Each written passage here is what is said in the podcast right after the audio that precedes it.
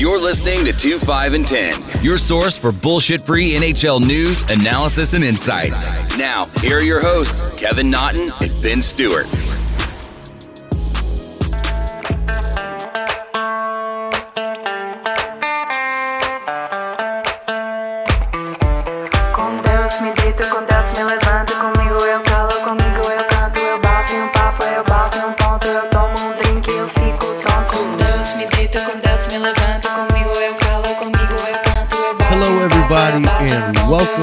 Episode Drink, 67 of 2, 5, and 10.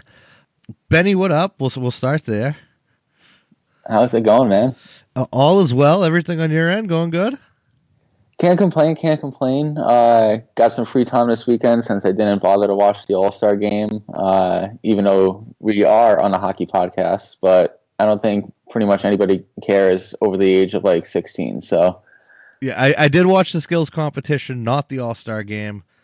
Uh, speaking of the All Star game, we will have to touch on what had happened the day after in a tragic accident, the death of Kobe Bryant, daughter, and people that were also on the plane. Thoughts and prayers. A, a crazy sequence.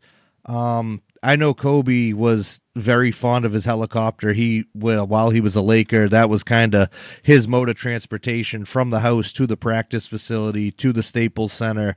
Did not want to sit in the LA traffic, and then, ironically enough, that's actually the way he goes down. Um, I have a couple of stories about him. I don't know if you listen to the Lewis Howes podcast, the the School of Greatness, but one thing that uh, Kobe said, he, he was funny. Uh, they said sometimes guys they'd be at the end of two and twos, and they'd play the first game. They'd fly into you know Miami or Chicago or something, and guys like, oh, we got to go out tonight. We got to go out tonight. And Kobe would be like, no, I don't think we should. And they're like, no, no, no, come on, come on, we got to go out. So Kobe say, all right, well, I'll go with you. He said the next morning, 5 a.m., he's knocking on the door. Hey, I went out with you last night. I kicked it with you last night. Let's go. It's time to go to work.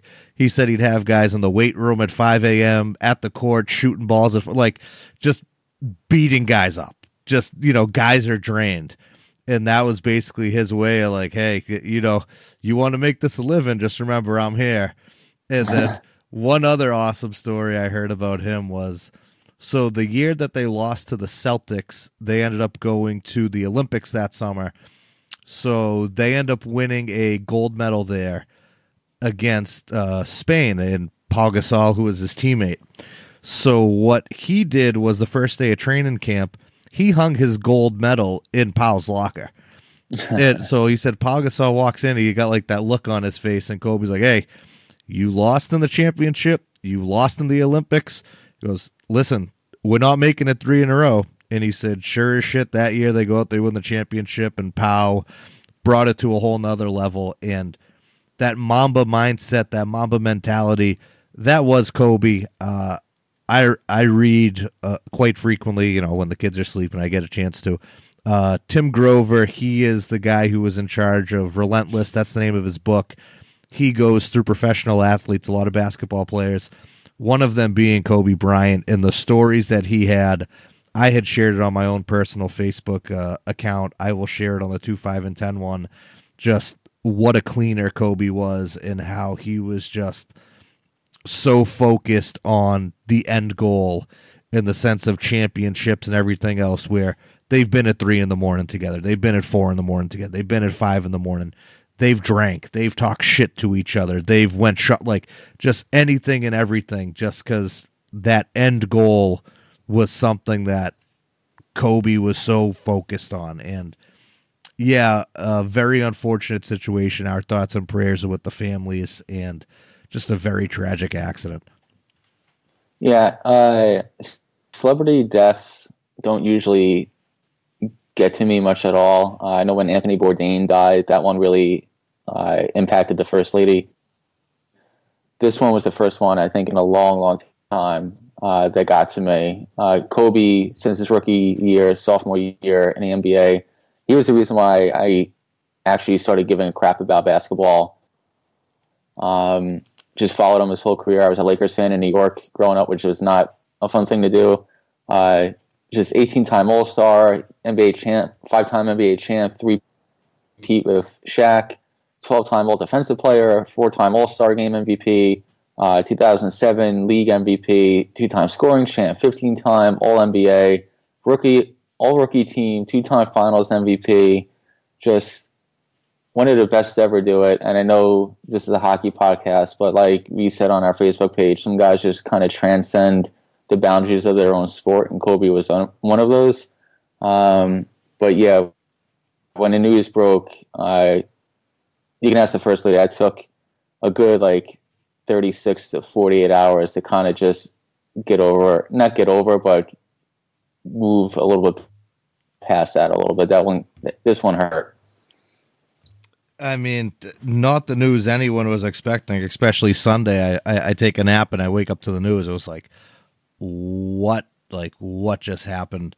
Uh, one thing going forward with all this is I, I read one other thing someone had posted as to, you know, Kobe went down with his arms around his daughter and something that as a parent you always strive to do is protect your child and you know you were there and she was in your arms when she first came out and then at the passing point she was in your arms again which is absolutely horrifying to think of and hear as a parent and then Ugh, yeah, yep, yeah. R- rough, rough all around. Um, yeah, it's just pretty devastating for LA. Uh, obviously, the Lakers organization. Uh, I feel terrible for his wife Vanessa um, and their three remaining daughters. I know uh, Gigi was supposed to be like mini Kobe, and you see some of the clips on Twitter of how she basically emulated all of his mannerisms on a court and everything, which um, just a lot of potential kind of taken out right there. But I know we're going to transition to the hockey talk here. Just uh, rest in peace to Kobe, his daughter, and the other seven that were on board. I know one of the guys on board was a big time uh, West Coast baseball coach. Um, his wife and daughter on board as well. So I just thoughts and prayers to everybody that was directly impacted by it. And yeah. One thing I never want to see ever happen is continue the tradition because I know I still do it. Every time you're shooting something at that empty Kobe. bucket, Kobe. Kobe. They had a bucket set up outside of the Staples Center today with a sign that said, "You know what to do." Oh, dude, I thought that was awesome. I saw all the little kids running around. They're all screaming Kobe. That was actually a yeah a, a great send off in a way. So that was awesome. Um, but yeah, uh, there's never a good transition from a topic like that. But you should kind of get the hockey talk started a little bit. Um, like I mentioned, the All Star game was just this past weekend. So uh, last night on Tuesday, on Monday, I'm sorry, uh, kicked off this quote unquote second half of the NHL season, we kind of wanted to highlight on our thoughts on some of the storylines that we're going to keep our eye on as we uh, head into the playoff push around the league, uh, either individual or team team wise, and kind of just give our thoughts on those. And I don't know if uh, I, you wanted to kick it off, you wanted me to just go and uh, take it away from there, or how do you want to do it? Floor is all yours, big boy. You, lead, I'll follow. We're just dancing right now. all right. Um, I mean, uh, the obvious one for me is the trade deadline that's coming up. Uh, just over a month, just less than a month. Not exactly sure what day of the week this is. I'm in a fog.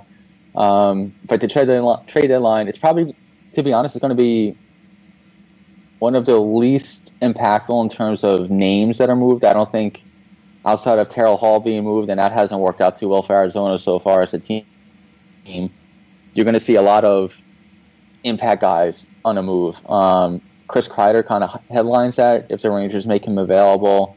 But outside of that, it's a lot of decent secondary pieces that can help holes for teams. Guys like Sami Vatanen, uh, Pageau on Ottawa, uh, maybe even a Wayne Simmonds from New Jersey on a move uh, for a playoff team. But for me, the thing that I'm going to keep my eye on is Billy Guerin in Minnesota and what he's going to do. Um, he's already made it clear he needs to clear a top six spot uh, for their Russian superstar prospect, and everybody's talking about Jason Zucker might be on a move. I I think this is going to be the first action that Guerin's going to start making a mark on a wild uh, in his own image in terms of rebuilding this team. And I know they have a lot of high salaries and long term contracts on there, but if there's a will, there's a way. Um, and I think very quietly so far, Guerin's probably laying that groundwork behind the scenes to making some big time moves that people aren't expecting, whether that's Zucker or Matt Dumba or even a Devin uh, Devan Dubnyk on a, on the move uh, for a team like Calgary who needs, who needs goaltending. Um, I think Minnesota is going to be the most active one, but the big name out there is Chris Kreider. Um, the other two things that kind of lump this together is the divisional logjam. I know the Pacific Division is getting a, a lot of attention uh, for that with all these teams bunched together. Vancouver's in first with 60 points, but you have um, five teams in the division within three points of each other. Uh, from Vancouver can win a division, or they, with a couple game losing sheet, they can drop all the way down to fifth. Um, so that log jam there, and who's a contender, who's a pretender, we'll kind of go over that in a little bit as well in terms of our thoughts on the playoff race. Um, so my eyes on a Pacific division because that's going to drastically impact the wild card spots in the Western Conference this year as well. Uh, along the same vein, the Metro Division, we know Washington is going to win a division unless something drastic happens. But what's going to happen with the Islanders, the Jackets, the Hurricanes, the Flyers? Who's in, who's out? Can Columbus sustain this without, you know, elite goal scoring? Just kind of where everybody's going to fall uh, in positioning as we get closer to the end of the year and the playoffs begin. Um, and the last thing I know, this is something we talked about before we went on the Nashville Predators. They fired Peter Laviolette. They brought in John Hynes, who I thought that was a terrible move if you're going to let go of a guy like Laviolette. But they haven't turned it around. They lost last night. They're in the basement now in the Central Division out in the Western Conference. They've lost six of their last 10. I know they have a few games in hand. They're seven points out of the last wild card spot. They need to win all of those games in hand. They have three games in hand on the Jets. They need to win all three to have give themselves any chance uh, to make the playoffs here. But I just don't have any confidence that they're going to be able to turn it around or even make it close because, like I said, they lose last night. John Hynes is new here, and they he's giving Phil Forsberg and Matt Duchene 15 minutes of ice time each that's not going to get it done. And th- these are guys that are signed long term. So I don't know what he's trying to prove here for guys that are going to be on a roster next year. You need to have these guys in your corner and performing well. Um,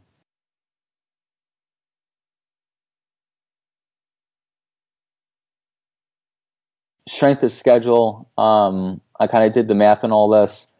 I thought this would just be an interesting, quick exercise the Bruins have the second easiest schedule the remainder of the season. I know they've been scuffling along, but the schedule should help them. Um, what's interesting to me is seven of the eight teams with the easiest schedule are all playoff teams. The Avalanche, the Bruins, the Caps, the Lightning, the Flames, the Blues, and the Panthers all have the seven easiest uh, schedules remaining based on their opponent's point percentage. Then you go to the opposite end of it. Carolina has the second hardest. Nashville has the third hardest. Winnipeg has the fifth hardest. So you're really starting to see, as we enter the second half of the year, who's overperforming and who might come back down to earth based on a remaining schedule, and who's been playing well that's going to have it easy the rest of the way and might have a cakewalk into the playoffs here. And I'll post this on our Facebook page as well so people can kind of dive into the stats there. I don't know how you want me to follow that up. That was that was good. um, just from what I've seen in the first half of the year, going into the second part of it, I just feel that no coach is safe currently in the NHL. I think we are definitely going to have another firing. As to where it is or from, I'm not too sure. John Hynes. it, it just feels like one of those things like almost like a New Jersey where they fired Julian even though they were number one in the Eastern Conference that year. Like it just feels like someone big is going to go again. And I could be completely wrong, but I just don't think anyone is safe currently. It's crazy. Um, speaking of a guy who was fired, Jim Montgomery, but you look at the Dallas Stars, even under Rick Bowness, currently getting it done 7 3 and 0 in their last 10 games. Like, Yep. I I don't know, man. I, I am very excited to see how this whole thing plays out. You touched on Nashville. I also want to touch on Nashville just because they have three games from Winnipeg, three games in Chicago, and two in Minnesota. They're currently at 51 points, Minnesota at 52, Chicago at 54, Winnipeg at 54. If you get those six points, you are now just behind Vegas outside of a playoff spot. So Yeah. right now is the time to win. Like there is no easing into this. Like your push needs to happen now. This is when the St. Louis Blues, who won the Stanley Cup last year, have made their turnaround. And if Nashville, I mean, they're not going worst to first, but I mean, it's not good there. Not not in the least. Yeah. So this push needs to happen going forward with that team. If this team is completely out of it in a month when that trade deadline hits, what does David Poile do? Like that's the question because we both just talked about this team in our preseason prediction and we had them at the top of the central. If if this team's here, what is it? What's not working and what needs to change? Because they have a lot of guys who are tied up payroll wise. So I mean, I don't want to say blow it up, but do they try sending out certain people? Like that Kyle Turris contract is not an easy one to Mm. look at. I mean, do you make them available? Does someone want it? Do you have to eat a little bit to get rid of it? Like, uh, I'm just interested. Does somebody to call for. Pecorino? That's yet again. That's a very interesting question. You, you don't know what's going on here. I mean, the San Jose Sharks. Uh, do they call for some goaltending? Maybe they try to fix the issue now before they get into next season. I I don't know what's going to go on here. It just seems like this has been the year of all sorts of craziness in the NHL, and I just don't think it's stopping yet. I think that crazy train is still going. If you had, do you want to guess? Do give the best guess on a surprise coach that might lose his job? Uh, just looking around the league right now. Uh, let me look right now. to be honest, I've been on the Bruce Boudreau uh, wagon since the summer about he's going to be gone, guaranteed at the end of this year. But I thought he would lose it if they slowed down. It just seems like Billy Guerin just is giving, showing him the respect of just letting him finish out the year, especially since they're not, not cratering in a sense. Um, I no, they've lost four in a row. They were doing well at the beginning of the year. I, I think in the last 25 games, they're playing sub 500 hockey. Paul Maurice? That that's an interesting one. I think that they're still okay because I don't know what expectations are for certain people in whatever sense it is, because I didn't have Winnipeg being in this current position. I thought that Yeah. this year with the turnaround and the roster and the big buff thing that they weren't even going to be here. I, I had them very low in this division, very low in the conference, and they are currently three points out of a playoff spot. So obviously, Connor Hellebuyck is playing out of his mind to keep them there. But hmm. Is he playing phenomenal? no, not phenomenal. Out of his mind. Uh, Uh, yeah, that's definitely something to keep an eye on. I just, I don't know if there can be a more surprising firing than the Gallant. I got one for you. David Who? Quinn. David Quinn. I, I think that this has been the rebuild that they wanted. I mean, you guys got it on the fly with getting Kakko and having certain guys in that lineup. But I mean, did you think it was going to be this, or did you think it was going to be a little bit better? Um, I thought it would be it would be right around here. I my thing is I don't know if he's the guy that's going to be the coach when the Rangers are legitimately ready to turn the corner. I think he's more of a Tom Reddy mold, where he's good at resetting the culture. He's a good teacher. He's good at setting uh, young guys up. And then you're going to have to bring somebody else in who's going to get this team over the hump a little bit. So, But I mean, I'm- wouldn't a guy like Gerard Gallant be good for young guys and getting them over the hump? that's the thing. Like, that changes the dynamic. I just don't think he'd be fired during the season right now. I think if anything happens, it would be a, how the remainder of the season goes, and if uh, Gallant or somebody like that shows interest in joining the team, I think if anything, he has one one more year as a guarantee, unless something drastic happens, and then the Rangers might start considering if they're not progressing as fast as they would like to uh, during next season. But I mean, if Gallant, Gallant calls up JD and he's like, "Hey, I want to come to New York," like I don't hang up that phone. So, and that's nothing against Quinn, even though I have my complaints with him. It's just Gallant's one of the best coaches in the league. And sometimes that's the way the cookie crumbles. So, Um, I know the other thing we wanted to hit on this week was the return of the Battle of Alberta. Uh, their Edmonton Oilers and Calgary Flames are playing each other twice this week on the 29th and February 1st. It's a rematch after the whole Zack Kassian, Matthew Tkachuk situation. Uh, Luch said that he's going to get Tkachuk's back no matter what. Uh, the Oilers are, um, I'm sorry, the Flames called up some extra, like you put on Facebook, beef uh, today for the games this week. Do you think one is going to happen in the game on the 29th? Because I'm assuming Kassian's going to want to kind of hold back his anger here because he cost his team the last time they played, and he knows they're playing each other two nights later, and he can just take care of it then. But really, my question is, if you're Matthew Tkachuk, how do you, how would you handle it versus how do you think he will actually handle it in these two games? well, one thing about the game tomorrow night on the 29th is this. Currently, Calgary's playing tonight. So tomorrow's the end of a 2 and 2. So they're at home in Calgary, and then tomorrow they're playing in Edmonton.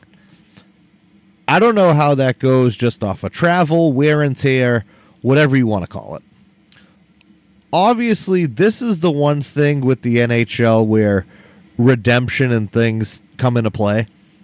So, whatever happens tomorrow night, and I'll get into what I think should happen. I'm just going to say so, whatever happens, knowing that they're playing again on Saturday, you already know whatever happens tomorrow dictates Saturday, but you already know Colin Campbell's going to be there and fucking nip all that Yep. shit in the butt. So, tomorrow, uh, officiating is going to be there as well tomorrow night. yes. So, tomorrow is going to be very tight, just in general. Like, you already know quick whistles, they're not going to want scrum, so on and so forth. People are going to get misconducts very easily tomorrow night. Oh, and they're going to tell them that too. It's not going to be a surprise. They're they're going to pull both the guys aside before the game. They- They'll tell the benches so so it's known. Where I see this going is this: Zack Kassian has been sitting on this and stewing about it. I think he is dumb enough. And I say dumb enough because he looked like an absolute psychopath in those interviews. I think Yep. he's dumb enough to go and get a 10 game suspension. Uh, I can honestly see the Shawn Thornton Brooks Orpik thing happening again. I could see a Todd Bertuzzi, Stephen Moore. Like I just with Kassian, he has it in him where he's just that dumb. He just goes black. He he just doesn't know what he's seeing ahead of him, and he's gonna go crazy. Like I, I can already see it. Listen, should Matthew Tkachuk come out and fight Zack Kassian? Yes. Is that going to happen? No. There, there's no way they're going to. Yeah. Uh, what what would you call Tkachuk? A, a top three, top six guy? He's definitely top six, if not top three in yeah, the lineup. I, definitely top six. He's a, I think he's a pretty prolific two way guy. okay, so you're going to let one of your top six guys No, I'm sending a Luch out there. Uh, exactly, and and that's the way I see this going. I, I see Luch going out there to defend him. Uh, the Flames have called up Buddy Robinson six six two thirty one for his eighth career game. Fucking absolute moose. And then uh, the Oilers, which I find is funny, they've already proclaimed that they're playing Jujhar Khaira. I, I Oh, they have. Oh, the, yeah, and that was yesterday. okay. They had proclaimed that. So the fact that they're going to that extent to already put him in the lineup is crazy to me because now you already know the Flames are dressing Robinson. So now you have mm-hmm. out there hypothetically Lucic, Robinson, Jujhar Khaira, and Zack Kassian just to start. And then if Travis Hamonic goes buck wild, I mean, Travis Hamonic can fight. Like he's not the biggest guy, but he can fight. Matthew Tkachuk, if he actually wants to, could fight. So like I could see this thing be an absolute barn burner and just insanity. Or like we said with the officiating, it is just going to be that tight that none of this even happens. Yeah. So Because Edmonton, is- with tomorrow being in Edmonton too, uh, I'll let you go. Is like Edmonton wants redemption. Tho- those guys are going to be crazy. and the fans are going to want blood. Yes. So this game is the one that dictates everything. Yeah. So for me, and again, you know my style of play. I'm I'm a shit talker. I'm an instigator. Since it's in Edmonton, since everybody's been looking forward to this game, there's a lot of build up to it. If I'm Matthew Tkachuk, I know everybody wants something. I know Kassian's going to be gunning for me. I know the the Oilers, the whole team is going to be taking a shot whenever they can after the whistle, going up the ice and scrums, whatever. I use that to my advantage. I just keep everybody on edge and have them focusing on, oh, is this the moment it's going to happen? Oh, is this it? Oh, what about now? And take the focus away from my team, who's still kind of finding their way and struggling a little bit, and trying to steal two points on the road in Edmonton. And then on the game on the first, right off the opening face-off, I drop the gloves and get it over with. Boom, done with it. You get the two points in Edmonton, or you do your best to get the two points in Edmonton. You keep everybody on edge, and then right off the opening draw at home, you just drop the gloves, get it over with, and move on. Because in a normal situation, you don't want Tkachuk fighting. You want somebody like Luch protecting him in a way. But this is a situation where Tkachuk, like I mentioned in the podcast two weeks ago, he's going to have to start earning his keep here if he's going to start playing this way and crossing a line here and there. He's going to have to drop him every once in a while. And of course, the Flames don't want somebody like him in the box for five minutes or toss for the game but he's going to have to take care of business, especially this time because it's such a heightened case around the league that if he doesn't drop the gloves at all and square up, that's going to start causing some problems, I think. Oh, so, Oh, but one question for you. So does that mean he has to fight Kassian or just fight somebody?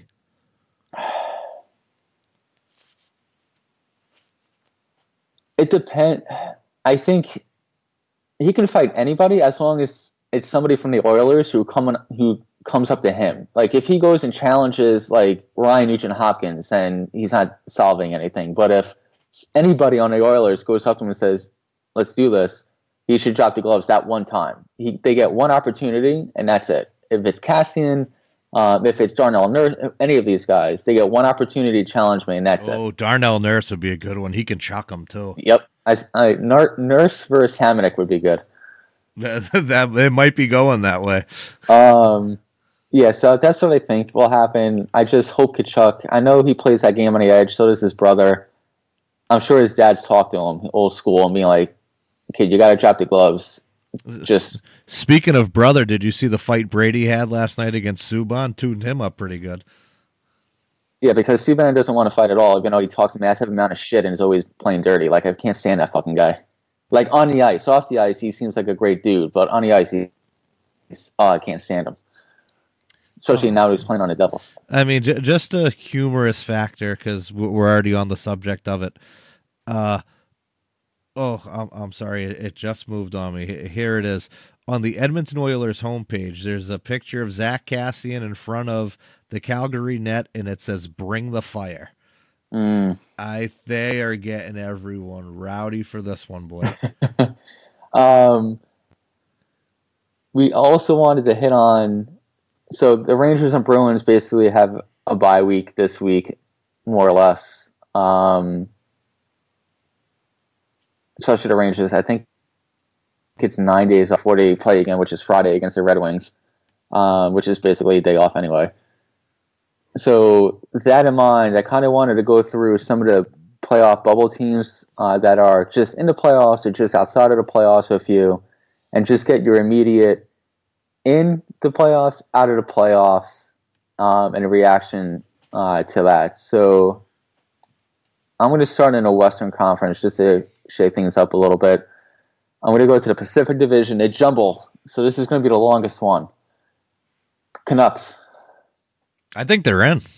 Oilers, In. Flames, In. Coyotes, In. Golden Knights. In. I, I think So they get both wild cards then. I think they're getting both wild cards. Uh, I don't think Winnipeg, even with how good Connor Hellebuyck has been playing, I don't think he is good enough to project them in front of Arizona and Vegas right now. Uh, Chicago, same points as Winnipeg. I don't see them being able to make that jump and contend. So that I, I think those five from the Pacific will be in. Okay, so that leaves just the Blues, Avalanche, and Stars in the Central Division. Going to the Eastern Conference, starting in your division, the Atlantic, uh, Florida Panthers. I think Florida has finally found their mojo. I think they're in. Toronto Maple Leafs. All right. This is where I, I get iffy. The current wild card, one and two, are Columbus and Carolina. Columbus with 62 points, Carolina with 61. And then it goes three and four underneath them with Philadelphia at 60 and Toronto at 59. Uh, right underneath them, just to put a line in that the Buffalo's at 51. Buffalo's not getting in. That's Buffalo's Yeah. out. So it goes to those four. A question for you with the being of the Atlantic. Obviously, Tortorella has this Columbus team going. In their last 10, they're 8 and 2. They're on a six game win streak. Again, great goaltending. Great goaltending from no names. Do you think that continues? Just with a tort system, it might, right? Like it yeah, seems like it can. I can. Like, I don't think they're going to crumble defensively. Um, and the goaltending has been good. I know Elvis has been playing well the last month, but they were getting good goaltending since November with Korpisalo. So I don't think that's going to really fall off. I'm, I'm pretty sure that Elvis isn't going to have a shutout every time he starts because he's been playing. It's just goaltending, uh, uh, the goal scoring concerns me. Um, they have, I think, the second or third worst offense in the entire Eastern Conference, um, which is the thing that's holding me up. The only thing is, they're basically competing with a handful of teams. I don't know if Carolina is going to make it with the Dougie Hamilton injury and just the going to say goaltending. that that injury is going to hurt them big time. Like they get most of their offense from the back end, kind of like Nashville, and that concerns me. And a big injury like that is enough in such a tight pack with the Islanders, the Blue Jackets, the Hurricanes, and the Flyers are still kind of there, even though they're so inconsistent. That that could end up tipping the balance a little bit. So basically, okay. So what it comes down to is you have Boston, Tampa, and Florida as the three in the bracket in the Atlantic, right? Yep, that's what I got. Do you have Washington, Pittsburgh? Who's your third in the Metro? I'm I'm sticking with the Islanders. Uh, I think they're there. I think Barry Trotz has that system locked down, and the goaltending they've been getting the past two years there is just insanity. So yeah, Okay, so the wild card comes down to two of Columbus, Carolina, Philly, and Toronto. I think you brought up a big thing with the inconsistency of Philadelphia, and their lineup is there, and I think Carter Hart is there. I just don't know with their night tonight if they do it. So I'm gonna say Columbus, and then Freddie Andersen puts Toronto on his back and gets him to that second wild card. Now, that would if the standings kind of held up, and those are the two wild card teams. Mm-hmm. That would put Columbus playing Boston in the first round. Does that worry you at all? No, I, I think that's just boring hockey. uh, uh, I mean, uh, call a spade a spade. I, I think lineup wise, we, we match up kind of the same. you get to that playoff format like we did last year, and Columbus was trying to play a very physical and tough game, which is something they're not. Um, Denny Savard there was he grew a beard, he magically grew a pair of balls, and he was trying to check people. It just wasn't working for him. I'm not worried about that. Uh, what I would be worried about is just going into the buzzsaw that is that goaltending. Say if Korpisalo comes back and he was playing the way he was since November, the Bruins might have a serious issue, especially when it comes to secondary scoring here, because in yeah. the playoffs you need everybody going. On paper, I think the Bruins should be fine, just like they were last year. But and just like Tampa was good fun on paper. yeah, exactly. So I mean, you obviously run into these things. It, it's it's nervous. It, it's it's nervous. I'm nervous. I'm from Jersey. Uh, yeah, in the playoffs, anything can happen. John Tortorella's system is a kind of smother you, grind you out type of system. Great defensive structure.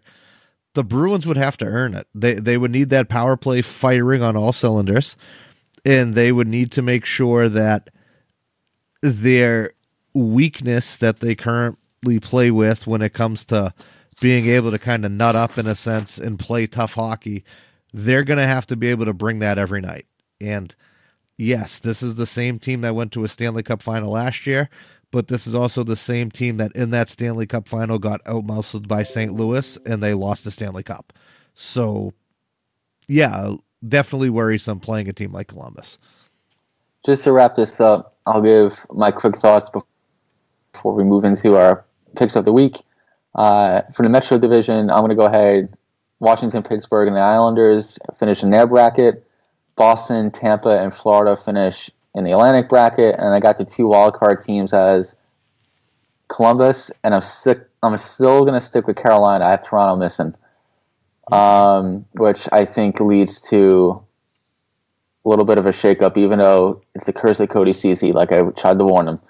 Um, in Essential, I got St. Louis, Colorado, and Dallas, obviously. Pacific, in this order, I have Vancouver, Calgary, and Arizona, with Edmonton and Vegas as the two wild cards. Interesting. So Edmonton would be a one. Well, who would you have at the one wild card? Who at the two?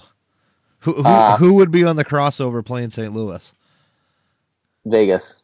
Oh, that would be a massive first round series. and then I have Edmonton playing uh, Vancouver, which that could be an upset, but we'll say. Um, picks of the week. I don't know if you want to take this one off or you want me to go. I know I, I picked three, which I get on your ass all the time for going with two uh, for games of the weeks, but this week just spoke to me, my man. Well, I mean, speak to the people, Benny. all right, this is obvious one. We just had a whole kind of segment about it. I got both Edmonton and Calgary games this week as uh, games of the week. Now I got to change mine.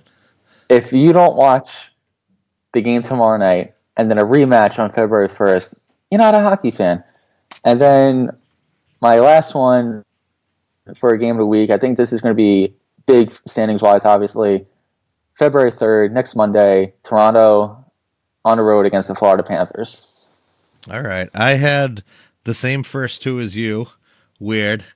And then uh, I had mine as being Sunday Pittsburgh at Washington. I know that Washington's clear of them in the standing, so the two points isn't going to really sway them. But I think that where these two teams are, this is a great test for Pittsburgh. Uh, all the injuries that they had, I think for them, this is kind of now fine tuning this time of the year hopefully get into the playoffs all healthy. I know they're not getting back Guentzel, but getting that team back together. I know that Sid Ovi rivalry gets old hearing about it because it's not like they're out there fighting, so we're not spending all the time like we did on Battle of Alberta. But um, two of the greats playing. That's where we're watching Sunday prime time, twelve thirty, NBC, early before the Super Bowl, so you can watch hockey and then go right into Super Bowl coverage, and all is well. Uh, for my lock of the week, I have to take an easy one here. I'm going Tampa Bay over the Kings on, a, on tomorrow night, the 29th. uh, mine is also the, is it the 29th? It is the 29th. No, I lied. It's Thursday, the thirtieth. Uh, the game that I am picking is. I do see this team making a push, and it starts here. Nashville at New Jersey. If Nashville wants any sense or just sniff of the playoffs, it has to start Thursday night against New Jersey. Like you have to beat these teams. John Hynes, first time back there. I'm sure there'll be a lot of money on the board. I went with Coach Q last week for his return to Chicago. That did pretty good. So I am going with another coach heading to his former employee. So that's where I'm heading. Uh, I have one thing for today in NHL history. Uh, 1992, Brett Hull of the St. Louis Blues becomes the second player in NHL history to have back-to-back 50 goal seasons in 50 games or fewer when he scores against the Kings in a 3-3 tie. Yes, kids, there used to be ties in the National Hockey League. The only other player to do so is Wayne Gretzky in 1983-84 and 1984-85. Who do you have for shoutouts? Uh, my one shout out this week goes to Bruce Cassidy because even in the All Star game, you blew you blew the lead. So uh, the Atlantic losing to the Pacific, it just seemed to be icing on the cake. So maybe Did Joe Haggerty Benny- write an article about how the Atlantic Division needs to nut up? No, I, I'm thinking that uh you remember that coach we were talking about earlier who might be on the firing block? Yeah. Maybe, maybe it's Cassidy right before the playoffs. Oh, damn, shit. Yeah, that would uh, kind of be a seismic change. Uh, just throwing that out there. That's my shout out. Uh, my shout out, to, I have a couple this week.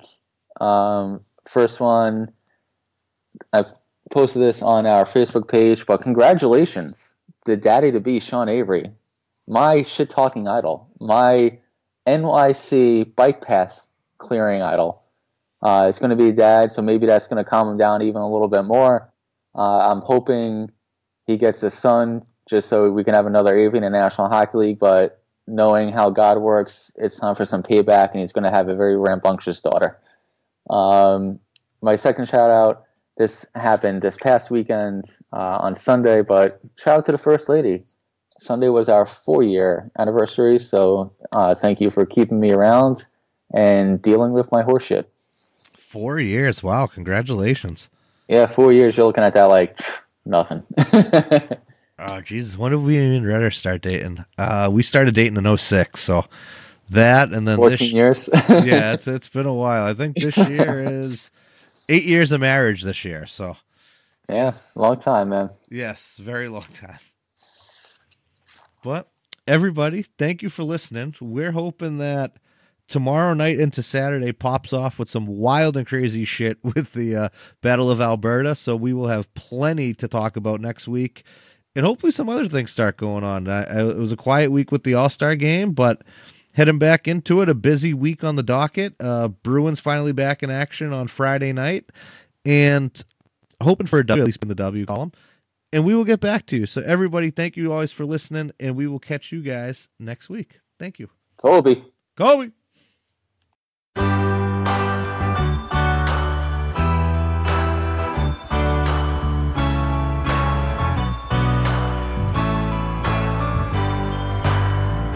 Well, you can tell everybody.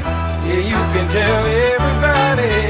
Go ahead and tell everybody. I'm the man, I'm the man, I'm the man. Yes, I am, yes, I am, yes, I am. I'm the man, I'm the man, I'm the man.